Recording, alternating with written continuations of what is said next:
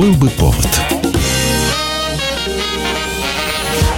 Здравствуйте, я Михаил Антонов, и эта программа «Был бы повод» 27 октября на календаре, и рассказ о событиях, которые происходили в этот день, но в разные годы, ждет вас сегодняшней передаче.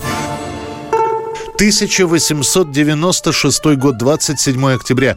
После серии долгих переговоров, не менее долгих репетиций, перед зрителями Москвы распахивает двери новый театр, который создают актер и режиссер Константин Станиславский и драматург и педагог Владимир Немирович Данченко. Новое заведение называется МХОТ – Московский художественный общедоступный театр.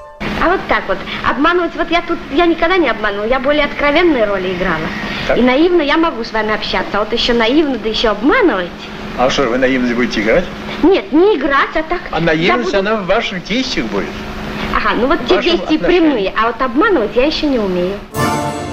Взяв за основу идеи, созданных в Европе Парижского свободного театра и Берлинской свободной сцены, друзья-соратники планируют произвести ни много ни мало, а театральную революцию. Новый общественный театр, согласно замыслу, должен быть с демократичными ценами, с игрой, приближенной к реальной жизни, без пафосных декораций, но при этом с хорошим актерским составом. Правда, на деле общедоступный доступности так и не получится. Не удалось найти, как сказали бы сейчас, спонсоров, и билеты в новый театр стоили все-таки не очень дешево. Во главе художественного общедоступного театра становится Владимир Немирович Данченко, он директор-распорядитель, Станиславский директор и главный режиссер, а основу труппы составляют воспитанники училища, где преподавал Владимир Иванович.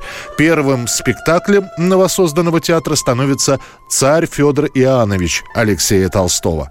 Суета. Я говорю тебе, мой путь не прям. Но пятиться не стану. Лучше пусть безвинная царица пропадает, чем вся земля. Успех после первой постановки очень шумный. Одни говорят, что именно таким и должен быть театр будущего, другие считают, что все сделано наспех, самодеятельно, и долго такая труппа не просуществует. Однако последние окажутся неправы. Уже в декабре 1896 года в новый театр приносит свою пьесу «Чайка» Антон Чехов. В театре ставят Шекспира и Ипсона. Только за первые три года театр, который впоследствии станет знаменитым МХАТом, поставит ставит 18 разных пьес.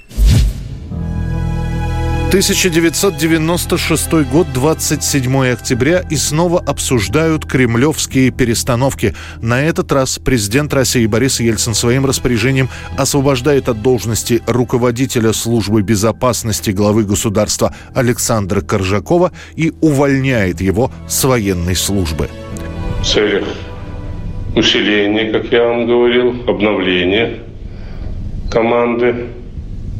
Освобождается первый зам председателя правительства Сосковец, начальник ФСБ Барсуков, начальник службы безопасности президента Коржаков – Коржаков попал в ближайшее окружение Ельцина после событий октября 93 года. Именно он, Александр Коржаков, организовывал подвод тяжелой бронетехники к парламенту в Москве, и Коржаков лично арестовывал Рудского и Хасбулатова. Почти три года Коржакова называют не иначе, как тенью Ельцина. Он сопровождает его на всех мероприятиях и в медиапространстве руководитель службы безопасности становится более чем узнаваем а кто-то даже называет его серым кардиналом Кремля. А после случится 96 год и президентские выборы, которые в том числе запомнятся многим скандалом с коробкой из-под ксерокса с полумиллионом долларов, которые якобы были получены на кампанию Бориса Ельцина. Журналисты довольно быстро проведут расследование и выяснят информацию про сложную цепочку людей и организаций, которая замыкалась на начальнике службы безопасности, то есть на Коржакове. В результате в одночасье Коржаков был уволен со всех постов и потерял доверие Ельцина. Правда, увольнение преподносилось в самом начале как добровольная отставка. Финальным аккордом этой истории станет указ Ельцина, который уволил Коржакова, в том числе и с военной службы, сделав бывшего соратника абсолютно гражданским человеком. 27 октября 1999 года сначала телевидение Армении, а после уже все мировые теле- и радиокомпании передают информацию о стрельбе в здании Национального собрания Армении. Чуть позже скажут, что есть человеческие жертвы, в том числе политики. Это было обычное заседание парламента. На трибуне в тот момент выступал министр финансов. И в этот момент в здание врываются вооруженные люди. Դրանք վարկեր չեն։ Տրամաշնորներ են, տրանսֆերներ են, այսպես են ասում։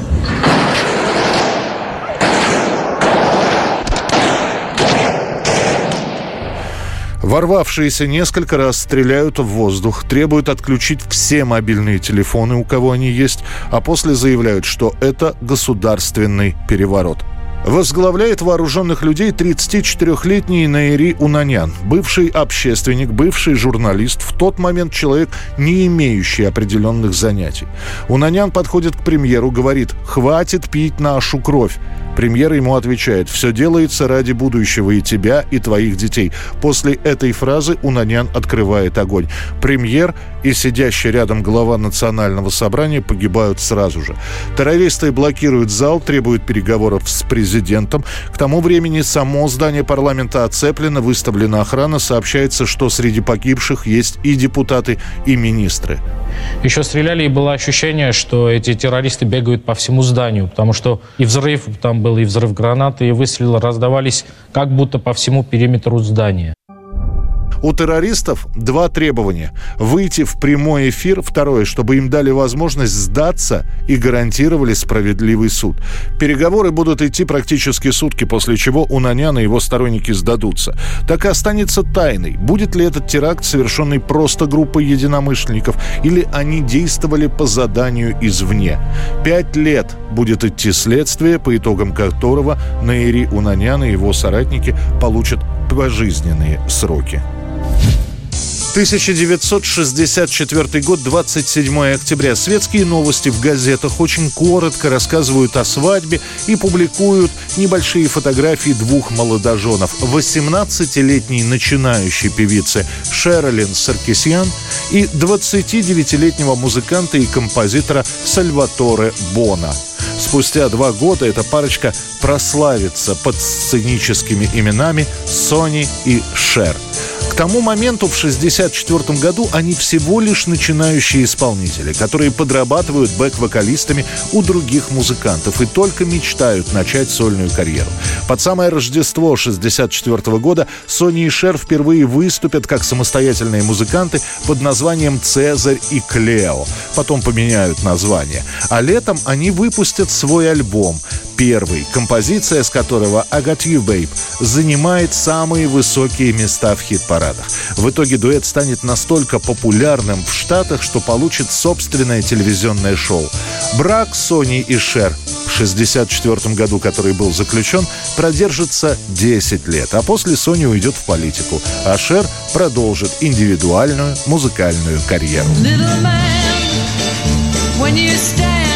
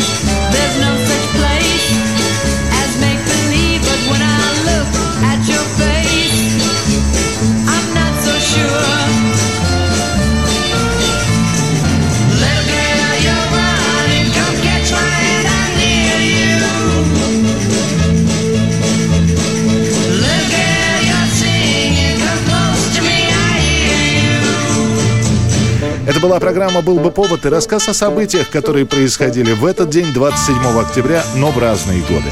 Очередной выпуск завтра. В студии был Михаил Антонов. До встречи. «Был бы повод»